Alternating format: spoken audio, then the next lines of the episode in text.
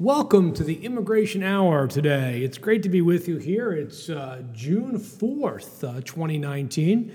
And of course, there's lots of interesting things happening. I uh, spoke yesterday, this is your host, Charles Kuck, by the way. I spoke yesterday at an event put on by uh, my city, Atlanta, uh, as part of the Welcoming America, Welcoming Atlanta initiative here in the city of Atlanta that I chaired uh, a couple of years ago under Mayor Reed. And after I got done speaking for about an hour and a half to a, a large group of new immigrants to America, uh, it was interesting that the supervisor, the leader of the group, came up to me and said, How much time do you spend learning this stuff? And I, I began to contemplate and realize it's not a question of how much time that we spend as immigration lawyers learning this stuff.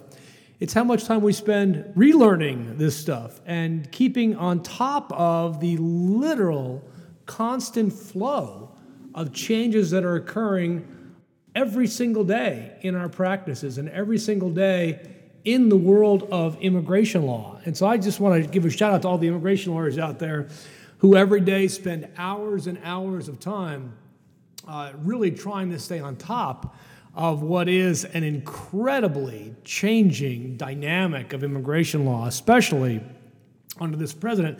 So today's show, we're going to spend at least the first large part of this talking about the changes that are coming up.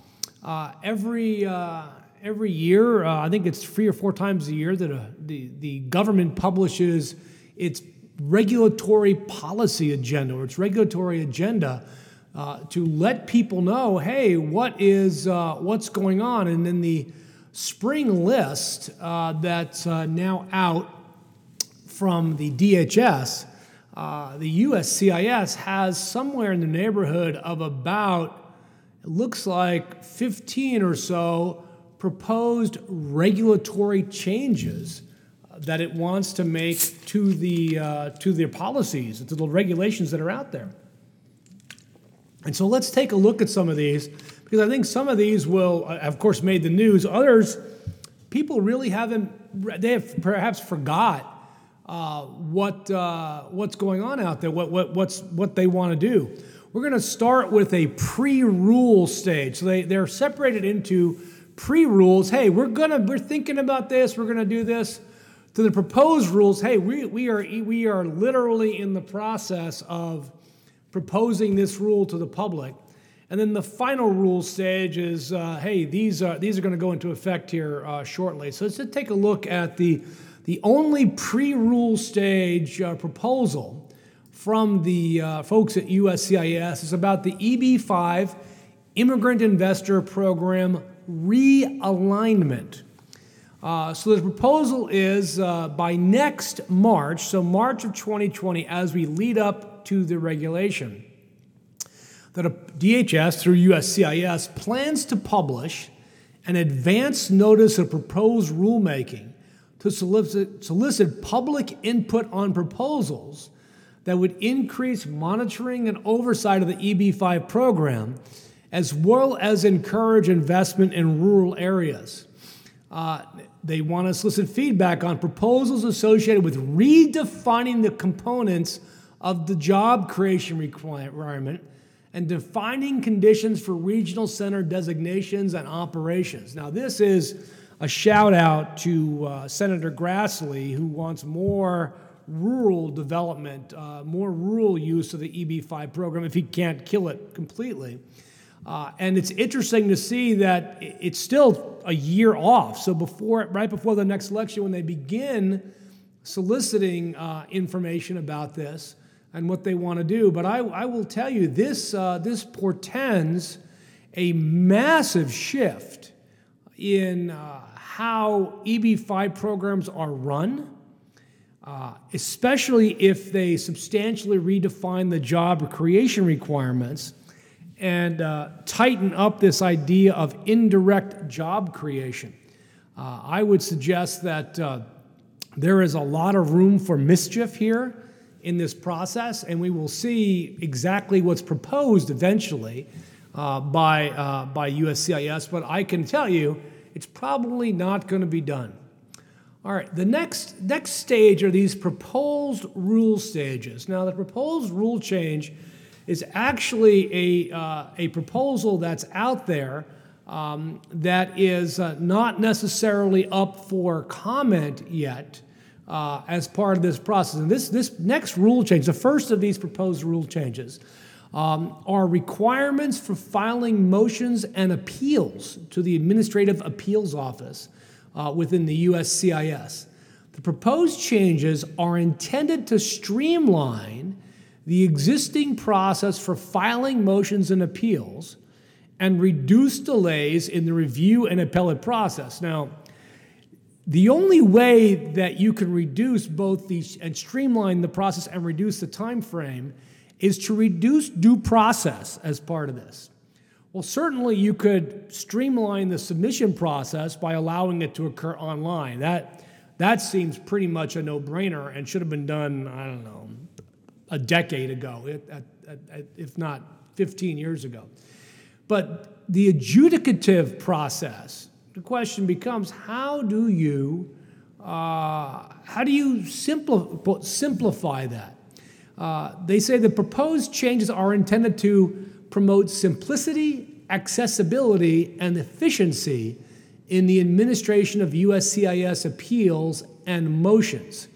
Um, and they're currently soliciting public comment on this. Now, oddly enough, this was proposed initially in 2007, and, uh, or maybe even a little bit earlier than that, and then withdrawn as part of the process. If you want to comment on uh, or submit um, ideas as far as streamlining the process, you can contact William Renwick Jr., who is the acting deputy chief of DHS as USCIS. His phone number, by the way, is right here online 202 272 8377. Or you can email him at william.k.renwick, R E N W I C K, at uscis.dhs.gov. Um, there appears to be a little room for mischief here, uh, but not necessarily a lot of room for mischief. We all know that the, uh, that the administrative appeals process is broken, uh, that the motion process is generally useless unless there's egregious service error. Um, but hopefully at some point uh, they will in fact make, uh, make a little room uh, for us as, uh, as part of this process. Um, now, there, there is, of course, a lot of uh, things that the USCIS wants to do here besides that. Let's, let's take a look at their next proposed rule, which is the EB5 Investor Regional Center Program. Now, this is actually a proposed rule different from the pre-rule rulemaking where you get to submit your ideas about this. So here's what they say in their proposed rule. Hey, we want to create a rule here uh, that considers making regulatory changes to the EB5 Immigrant Investor Regional Center program. Uh, DHS previously issued an advance notice of proposed rulemaking to seek comments from all interested stakeholders, including on the following topics. One, the process for initially designated entities as regional centers. Two, the potential requirement for regional centers to utilize an exemplar filing process. All good regional centers do anyway. Three, continued participation requirements for maintaining regional center designation. They're beginning to do that, and frankly, that you know that needs to be out there. Um, four, the process for terminating regional center designation. And uh, here's what DHS says We gathered some information regarding these topics. And then we've sought additional information that can help the department make operational security updates to the regional center program while minimizing the impact of such changes on regional center operations and EB5 uh, uh, investors. Now, this was originally proposed, uh, and there was a comment period that ended uh, April 11th, 2017. Uh, so, you know, that house was out there. It was actually initiated by the Obama administration. And they're proposing that their rulemaking on this, when they actually propose a rule, is going to be in March 2020, without an effective, March 00, 2020. So a little unclear when this reg might pop out, but if you have comments or questions about the EB5 program, you can call Brian Hunt, who is the acting chief, Business and Foreign Workers Division, Office of Policy and Strategy at USCIS. And his phone number is 202 872 8377, or you can email him at brian.j.hunt at uscis.dhs.gov. Um, now, let's get to the, the proposed rulemaking that's caused a lot of consternation in the public because it looks like it's really coming down right now. Uh, and this is the proposed rule to remove H4 dependent spouses from the classes of aliens, let's call them foreign nationals, eligible for employment authorization. On February 25th, DHS published a final rule extending eligibility authorization to certain H4 dependent spouses of H 1B immigrants who are seeking employment based lawful permanent resident status. DHS is publishing this notice to amend that final rule to remove its regulation allowing this. Um, it says that uh, this notice is put out in May of 2019. Uh, we know that the proposed rule is out there from its unified agenda and that if you want to comment on this, you can still send uh, your feelings on this to Brian Hunt at brian.j.hunt and uscis.dhs.gov. Um, unclear when this will take effect. The, uh, the uh, folks that we've been talking to suggest it will happen this summer, but there is an immense amount of pushback for the hundreds of thousands of employees of major and minor companies around the United States uh, that work both for places like Facebook and in the local school districts and in the local businesses who would be immediately out of work as soon as their employment authorization would expire. Uh, now, what this rule would do, of course, is, is disallow the continuation of the, uh, the extensions of the process and allow people to ex- have their work authorizations expire as part of the process as we move forward. Uh, so they wouldn't be able to renew their work permits. That's out there, and that's probably coming down. Um, we've got the, this rule, which is the uh, proposed rule, strengthening the H 1B visa classification program. Uh, this is simply an announcement that uh, says sometime in August, DHS is going to propose to revise the definition of specialty occupation, which has been the definition for as long as I can remember, to increase focus on obtaining the best and the brightest foreign nationals via the H 1B program, and to revise the definition of employment and employer employee relationship to better protect U.S. workers and wages. In addition, DHS will propose additional requirements designed to ensure employers pay appropriate wages to H 1B visa holders. Now, there's already a requirement that this happen and a requirement that it is enforced by their folks at the Department of Labor, Wage and Hour Division. What I am guessing that they're thinking about here is actually saying that they people would have to be the H-1B workers would perhaps be required to be, be paid higher than the prevailing wage for the job, or perhaps a level four designation, since they are the best and the brightest. Now, this actually is a proposed regulation that is full of hubris. It's a hubris. It's the idea that we don't already attract the best and the brightest foreign workers to the United States, because I propose, in fact, that we do already bring these workers to the United States that are the best and the brightest. And get this are the best and the brightest being denied? Of course they are, because we have a limited number of H 1B visas uh, that are part of this process. And with a limited number of H 1B visas, we have a problem that we are letting people that get PhDs and master's degrees from our own universities and colleges simply go back home because their jobs aren't picked in our marketplace, uh, in our H 1B marketplace lottery. So this, this of course, has a, a, great deal of mischief involved in it. There is this idea of what a specialty occupation is. Um, right now, we've already seen them doing this. This actually, this regulation may help us in litigation on the current regulation because what they're doing now effectively is changing the definition of specialty occupation without changing the regulation. And now they're saying, oh, yeah, we do have to change the regulation to change the definition. So maybe on our, in our fights for uh, uh, denials of H 1Bs, we can say, look, they already know what they're doing is illegal. by changing how specialty occupation is defined through denials uh, because they want to change the actual definition and they recognize they have to change the definition. So this proposal may have some, some work to do, help for us in our, in our denials, in our, in our process uh, of filing litigation, but at the same time, um, uh, we will certainly see some terrible proposed regs. By the way, if you want to reach out to Brian Hunt, you can contact him right now at brian.j.hunt at uscis.dhs.gov to tell him what you think uh, about this proposed regulation uh, that, uh, that his agency wants to put forward.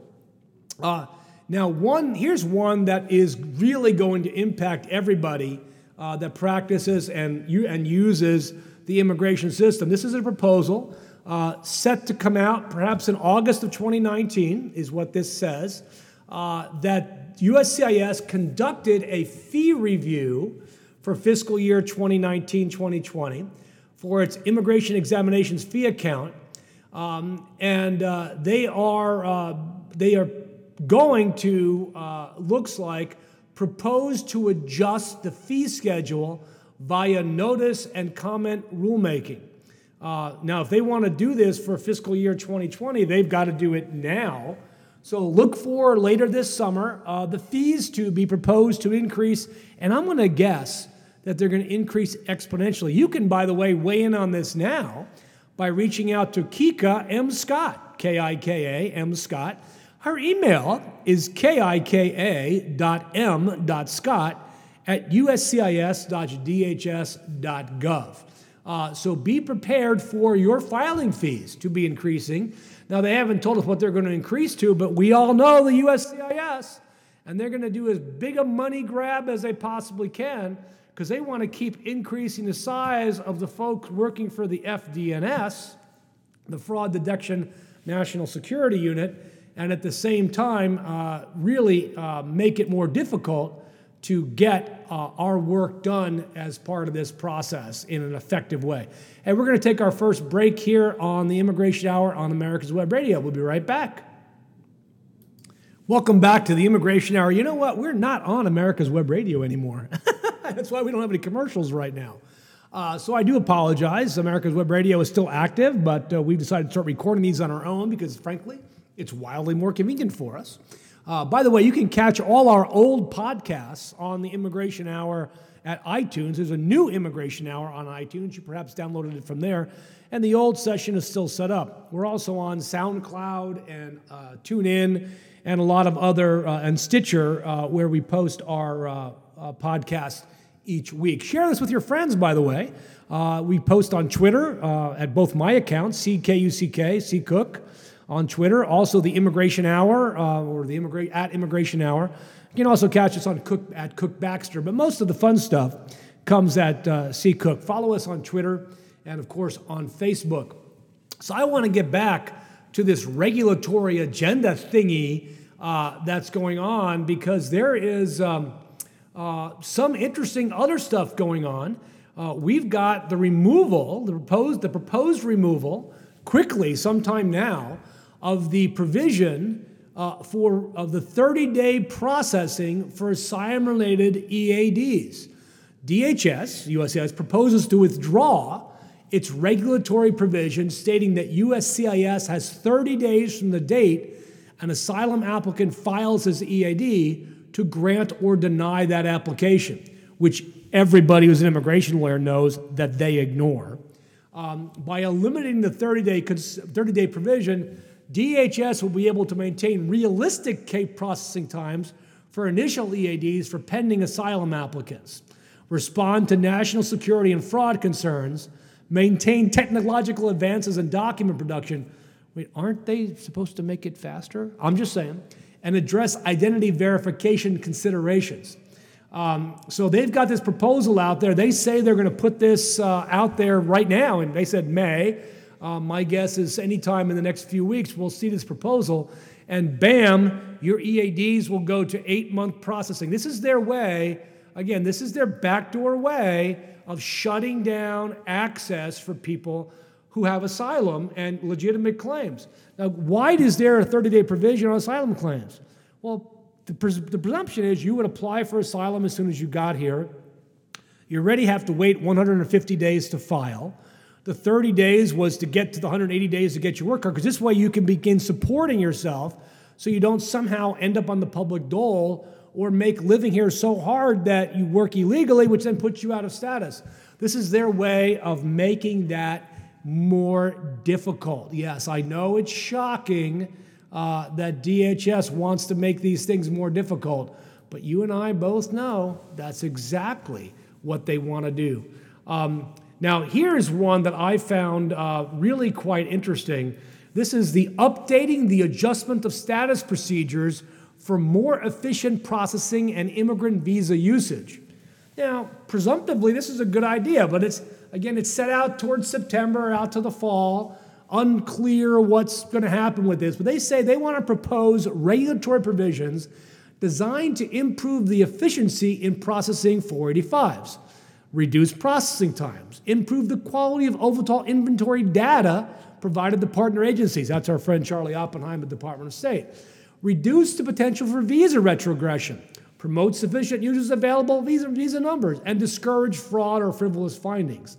They propose to eliminate, how are they going to do this? Eliminate concurrent filing of visa petitions and 485s for all applicants in any preference category. That doesn't make it more efficient. That punishes people. Come on.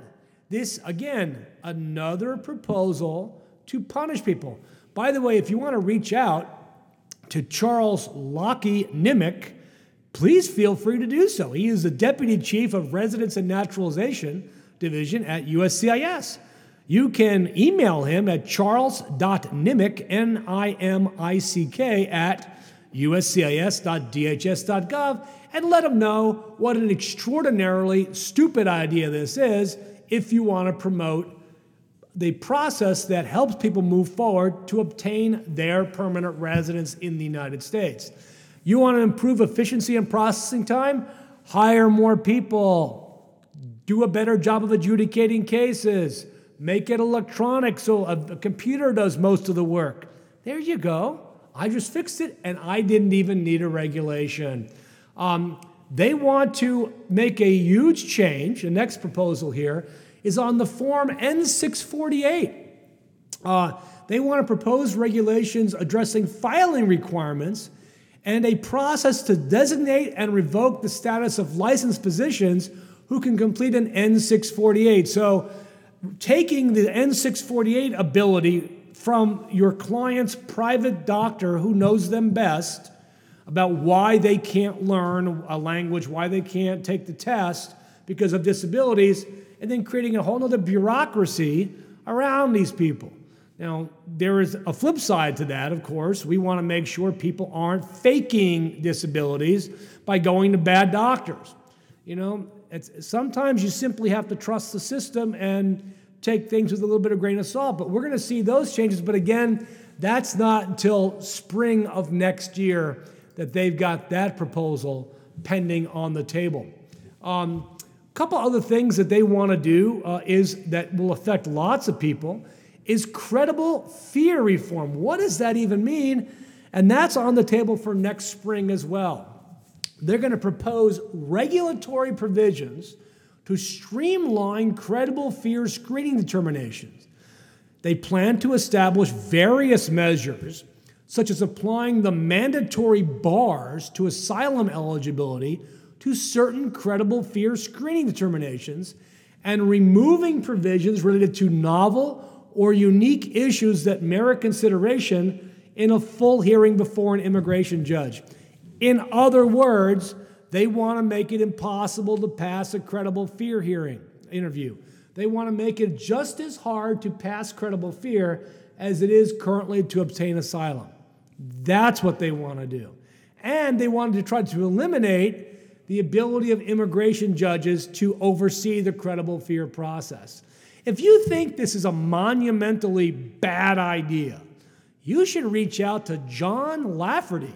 You can reach him at john.l.lafferty, L A F F E R T Y, L A F F E R T Y, at uscis.dhs.gov and let them know that this proposed rule is simply a bad idea uh, made incarnate.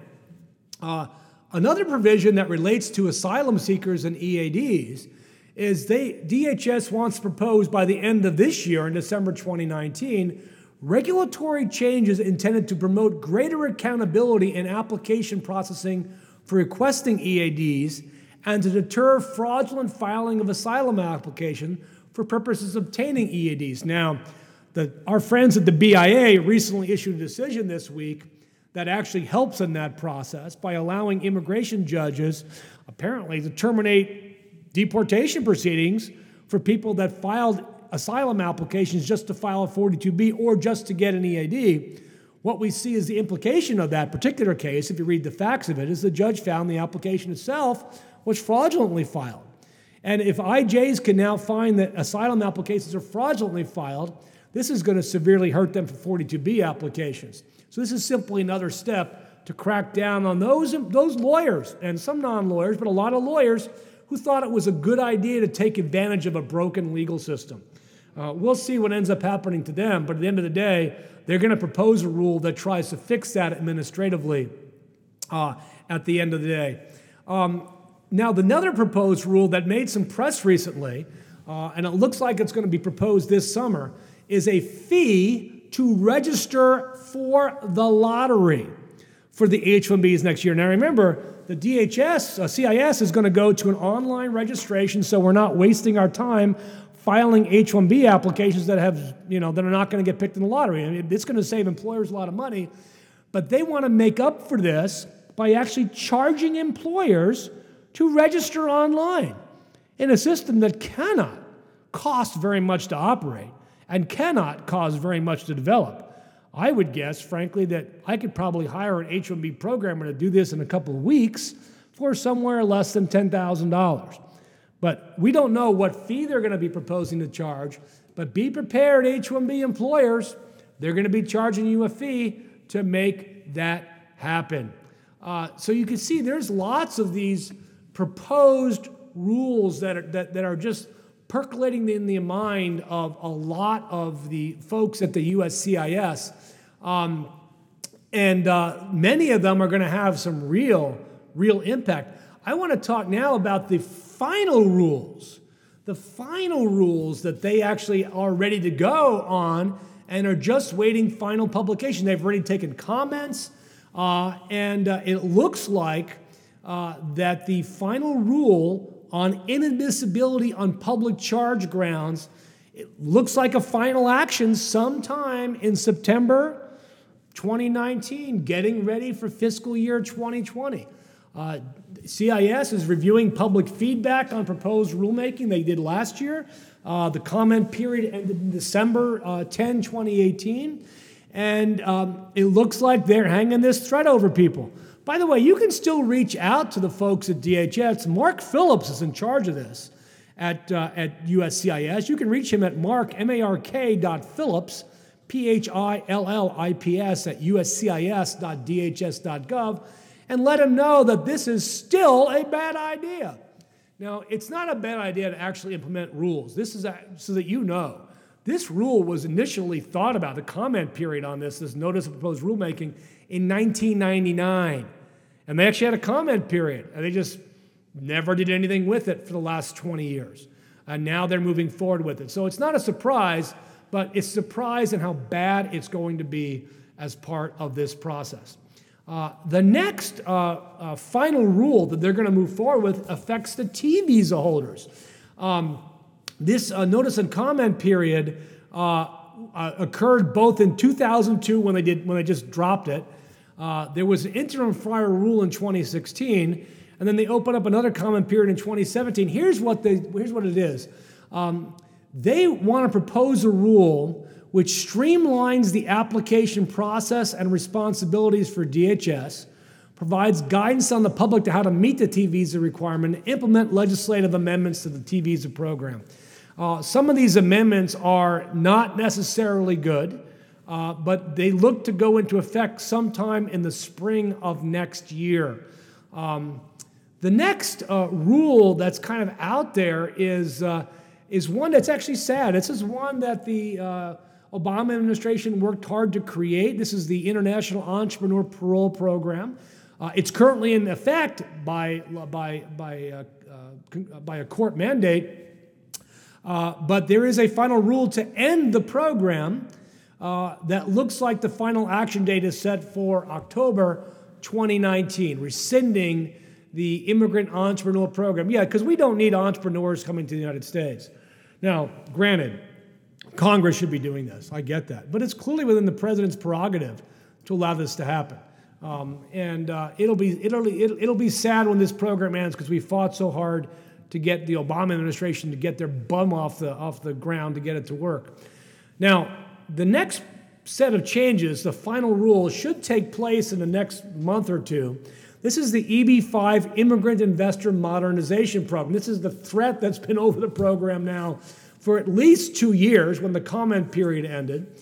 Um, what they're proposing is uh, uh, to uh, uh make a number of changes to raise the minimum investment amount.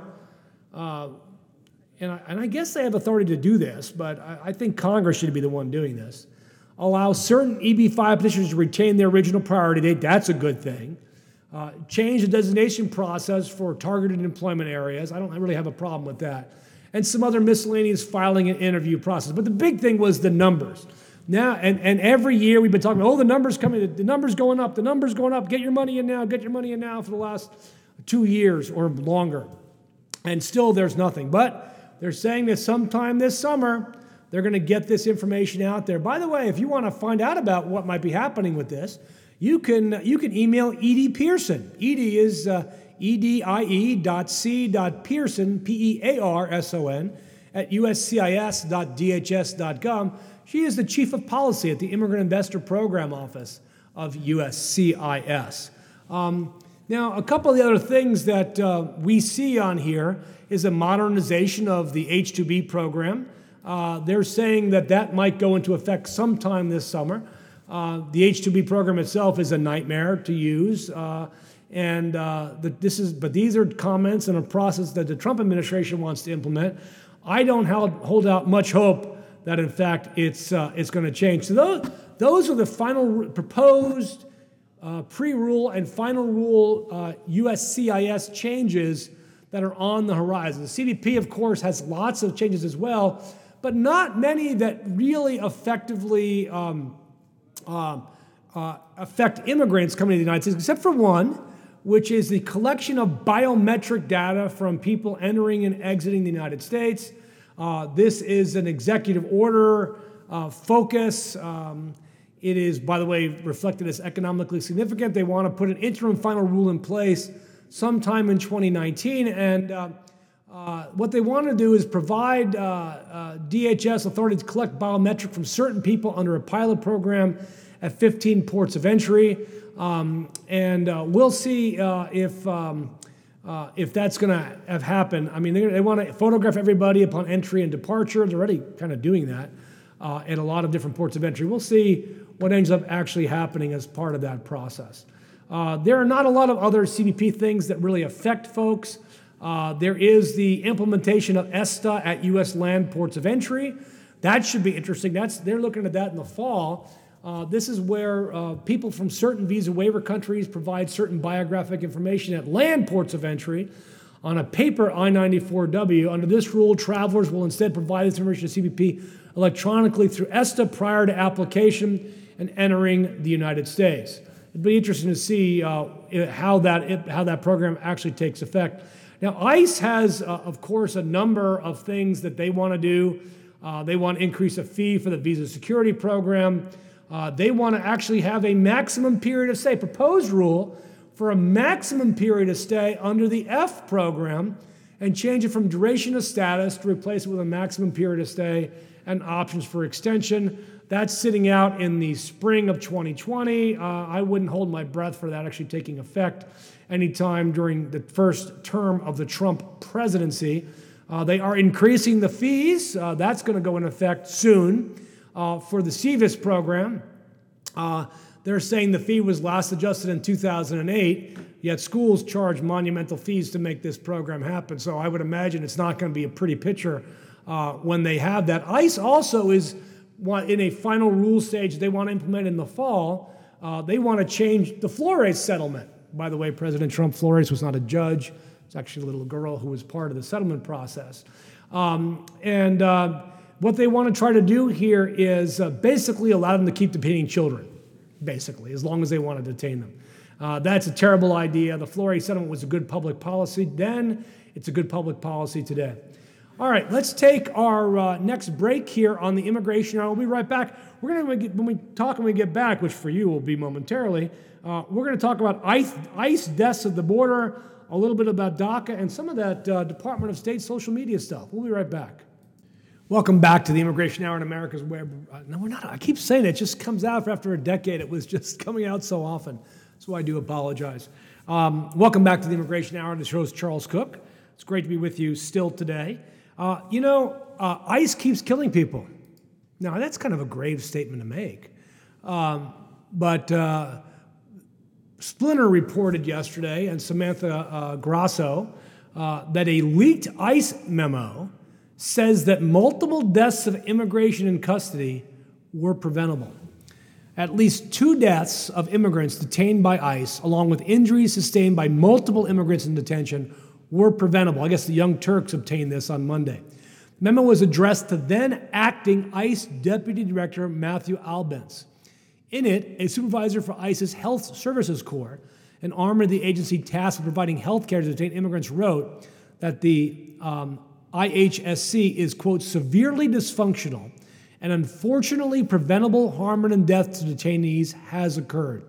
The supervisor alleged in the memo that they themselves provided senior leadership with numerous early warnings on detainees at high risk for harm or death, and that the IHSC was highly effective at dispatching these warnings. However, the supervisor continued by detailing more than 12 cases of ICE failing to provide proper medical treatment to detainees at least two involving the death of immigrants.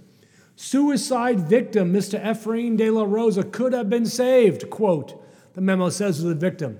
The document was gone to state that ICE received, quote, a total of 12 significant event notification reports prior to his death, depicting suicidal ideation and psychosis. Key components of ICE would not even review the reports, according to the memo. Moreover, Mr. De La Rosa was not being treated for psychotropic medication. Instead, he was remanded to segregation.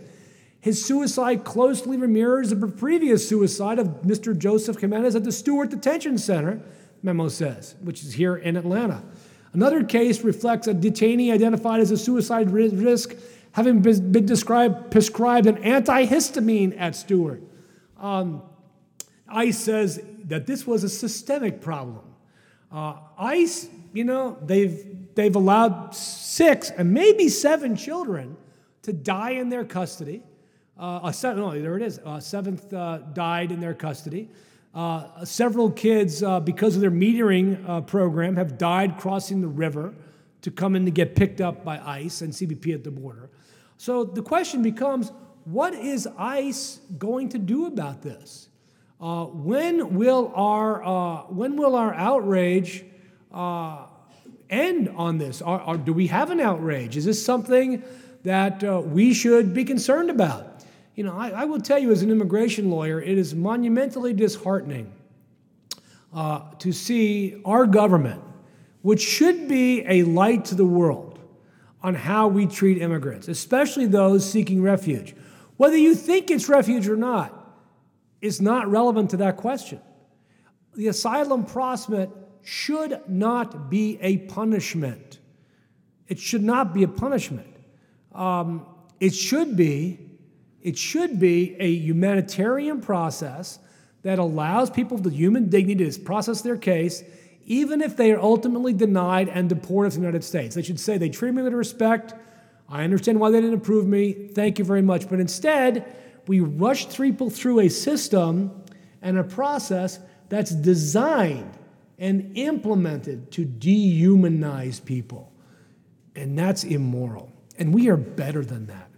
You know, this, this story follows up another story about CBP that hundreds of minors, hundreds, are being held at U.S. border facilities beyond their legal time limits. Abigail House, Hauslohner and Maria Sacchetti reported in the Washington Post that nearly 2,000 unaccompanied migrant children are being held in overcrowded U.S. Border Patrol facilities beyond the legal 72 hour time limit, including some who are 12 years age and younger. That means they're sleeping on the concrete. They have mylar blankets. They're pooping and peeing in an open toilet. This is not moral. It's illegal, first of all. But my God, really? Um, now, the folks at HHS are kind of blaming CBP and ICE on this. CBP is blaming ICE, saying ICE isn't picking them up. A thousand of these 2,000 have been with Border Patrol for longer than 72 hours, and more than 250 children have been there longer than a week. Um, now, these are unaccompanied children, not the ones with their parents. One official said this I don't have any beds because we're meant to be a short term processing. We don't even have holding beds. I have stools and I have benches, but I have no beds. Um, they're certainly not built to house children, close quote. Uh, now, border officials say the immigration system is so overwhelmed that the normal process to funnel children out of DH, out of Border Patrol custody to CIS, HHS, has broken down. But HHS said the agency is aware they have two children are detained and awaiting transfer, and that it has space for them, but that say the agency's responsibility for minors begins only once they're delivered to their custody. HHS is saying, hey, we're not getting the, the, the, the children fast enough. DHS said HHS is not placing them in, children, in facilities fast enough. You know, this is a management nightmare an incompetent management nightmare. People need, man, honestly, where's the Democratic Congress holding people accountable? And I'm not talking about bringing the head of HHS. You bring in the person at HHS at the Office of Refugee Settlement saying, what is going on here? What is going on? Why is this happening? Um, now, is, is there a way to solve this? Of course, there's a way to solve it.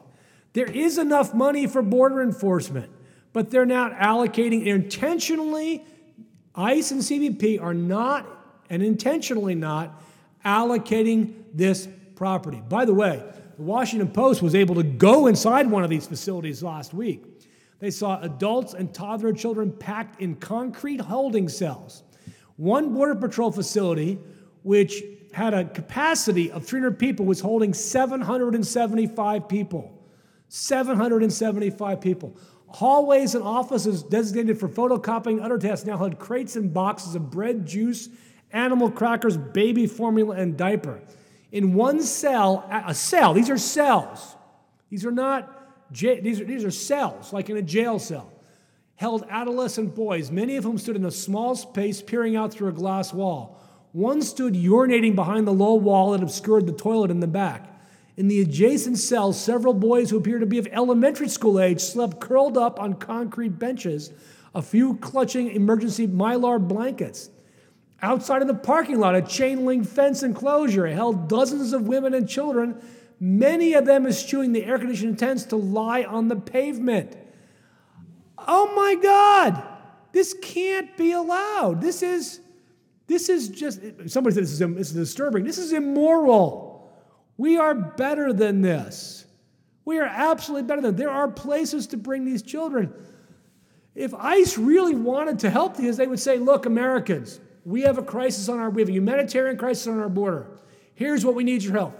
Who can take in children? Who can take in families? Who can help us get them to court on time? Who can, I will tell you, if ICE and DHS did this, Americans would step forward. They would say, We will do this. To believe that they wouldn't denigrates Americans. We are fully capable of handling this problem. And it is terrible that DHS has not done more at Border Patrol, at ICE, and at HHS to call out the better angel of Americans to make this happen. Hey, I want to, I, I, know I get a little worked up talking about it because it just like makes me feel, ang- it just gets me angry because I know that we are better than this. I know we are better than this. Uh, I, I want to finish up the podcast by talking about a couple things. One, of course, is DACA. This week, DACA's back in the news. Uh, last week, um, um, the Solicitor General and DHS asked the Supreme Court to hurry up, hurry up, make a decision on the case, hurry up. And what they were trying to do is force the reply brief that is due in June to be filed in May, which would have allowed the court in conference to decide if they're going to take the case and whether they're going to hear the case at all, because it's still unclear whether they're going to hear the case. And the court blew them off. The court said, "Yeah, we're not going to do that. We're going to let follow the normal rules." And it was a slapdown to Solicitor General, a slapdown to the Trump administration. Uh, it could be that the Supreme Court doesn't even take the DACA case. I mean, do they really want to get in that quagmire? They're not going to consider it until October. When the, you know, they had a session in June, they come back in October. Um, they're not going to consider it whether they're going to even take the case until October. And it's quite possible they say, you know what? I, I don't think we want to be part of this. This is a fight between Trump and Congress. Let them keep fighting it. We don't need to be part of it. DACA's in place, the injunction's in place, let it stand. You know, we all know, by the way, that the Trump administration can end DACA. All they have to do is follow the APA, publish a rulemaking, eh, argue why this is no longer necessary, why we don't want to do this. All you got to do is, every judge that looked at this says, you just didn't follow the rules. Now, this is the hubris of being president, I think, because Obama was the same way. The reason DAPA was struck down was because he didn't follow the APA. Hey, we're going to create this special rule. We're going to go to the APA. It's within my authority as president and discretionary enforcement of immigration law to create a category of work authorization for people who come forward, and we intentionally delay their removal from the United States based upon them coming forward and us assuring they're not a security risk. But the Obama administration, in a fit of hubris, decided not to do it. So DACA is back. It's still available. It's not going to be looked at by the Supreme Court for quite some time, and then we'll go from there. Now, finally, I, I of course could not uh, end the show today uh, without talking about uh, the social media, the new social media question uh, at the uh, at the Department of State uh, as part of their process. Now we knew this was coming. It was only a matter of time before really even CIS requires this. Um, and so the Department of State um, put up uh, on just, they didn't really announce they just put it on their question. Um, and um, this is for people that are applying to immigrate to the United States. Uh, there will now a question on the drop down menu on, the, uh, on this process uh, that says, hey, you need to, are you, do you use social media? If you, uh, if you um, use social media, then uh, you need to fill out the following question. You need to give us uh, your, uh, um, uh, your questions as part of this. You need to tell us what your ID is on social media. And uh, then you need to tell us which social media as part of this. And, and then tell us your, your name that is listed on social media. And this is something that they were going to do last year and now it's in effect. Now, oddly enough, and one of my the drop down menu is interesting uh, because it, it, includes what Facebook, uh, WeChat, I mean, all the big international and U.S. based uh, social media. But one of the things they put on there is um, MySpace. Uh, you know, I think MySpace is closed now, if I'm not mistaken. MySpace uh, no longer exists. You guys, you guys, can correct me if MySpace exists uh, but I'm pretty sure MySpace is gone. Yes, it is. Uh, um, no, I can't get into it on my site, uh, but uh, MySpace is really not out there. So it's interesting to see how the um, uh, how our friends in uh, social media uh, will react to this. this this may cause people who intend to immigrate to the country to say, you know what, I am I'm going to get off social media. I'm, I'm going to be I'm going to be done with this but it's uh, it's going to come to it's it's already clear that USCIS uh, Google's people. I mean, they definitely go in and search people on Facebook and LinkedIn. We we've had those experiences in interviews. People ask questions about uh, things they've said online, or or say, hey, you don't your social media content doesn't say you're married and you're sitting here with your wife and you never have a picture of her up. Uh, so clearly, you want to make sure all your focus is private. Um, and uh, if there's something that you don't like or you don't think the U.S. authorities would like, and you think it might affect your immigration, you might want to go ahead and delete that uh, as part of the process, as part of your immigration process. We certainly warn all our clients that their social media should be clean, and we try to vet our clients through social media before we file their cases. Well, it's been a great week. Thank you for listening to this week's podcast. We'll be back next week. Uh, maybe we'll have some music by then if I can figure out how this works on GarageBand. It's great to be with you. If you have any questions or comments about our podcast, uh, feel free to email me at chuck at immigration.net. Of course, reach out to all those folks at USCIS if you have comments about these regulations. And until next week, this is the Immigration Hour on America's Web Radio.